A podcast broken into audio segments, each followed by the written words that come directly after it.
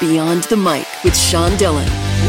We're joined on the start line by a star born only three days earlier than myself and a couple miles away from me. He's an actor, comedian, director, podcaster, and if you check his Twitter profile, one hell of a Tiger King lookalike. We welcome host of the I Am Rapaport stereo podcast, comedian Michael Rapaport. How are you? How you doing? Absolutely great, brother. Let's go beyond the mic. Michael, more than 900 episodes of I Am Rapaport. You have a comedy tour going around the country. I want to know what makes you laugh. Man, what makes me laugh? That's a good question. Um, what makes me laugh? Well, my wife makes me laugh. Um, Richard Pryor makes me laugh. Katt Williams makes me laugh. Um, people on the street make me laugh. Sports fans make me laugh for sure. I love sports fans. I love sports lunatics. I'm one of them. Uh, that's a good question. Plenty of things make me laugh. You know, babies make me laugh. What's so funny about sports lunatics? We take it so seriously, and I say we. I don't say they. We. We take our sports so seriously, and the the thrill of victory and the agony of defeat uh, uh, makes me laugh.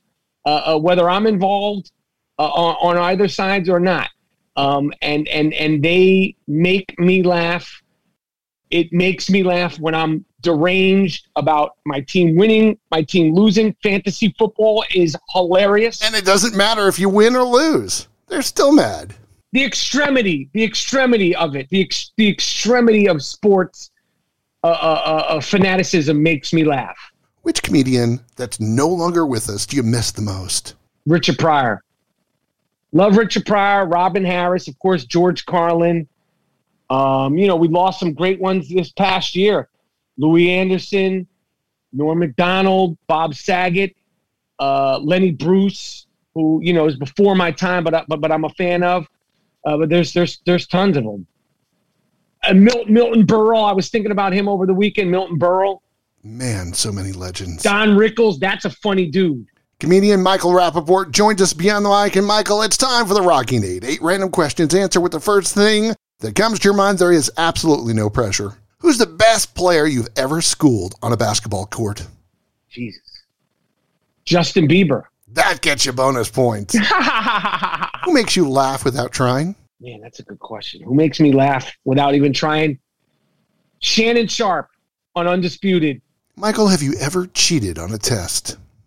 Oh, all the time. I cheated on tests growing up in school. I cheated on a DMV test 100%. Where's the best place in New York to go think? Best place to think in New York is Central Park without question. How about your favorite TV show to binge watch? My favorite TV show to binge watch is The Real Housewives of New York City. Sorry. That's interesting. Have you ever served on a jury? I've never served on a jury, and I don't think I will ever be accepted to serve on a jury. What's one person that you haven't interviewed for your podcast, but you still want to? The one person I have not interviewed that I want to interview for my podcast would be Denzel Washington. Where's your favorite comedy club of all time? the Los Angeles Improvisation. The Improv in LA is my favorite comedy club, period. We're talking to comedian Michael Rapaport beyond the mic, and I want to know why is comedy important in these times? Comedy's important these times and every time because we must laugh. We must laugh at ourselves. We must laugh at, at things that offend us. Uh, we must laugh at things that we love, things that we hate.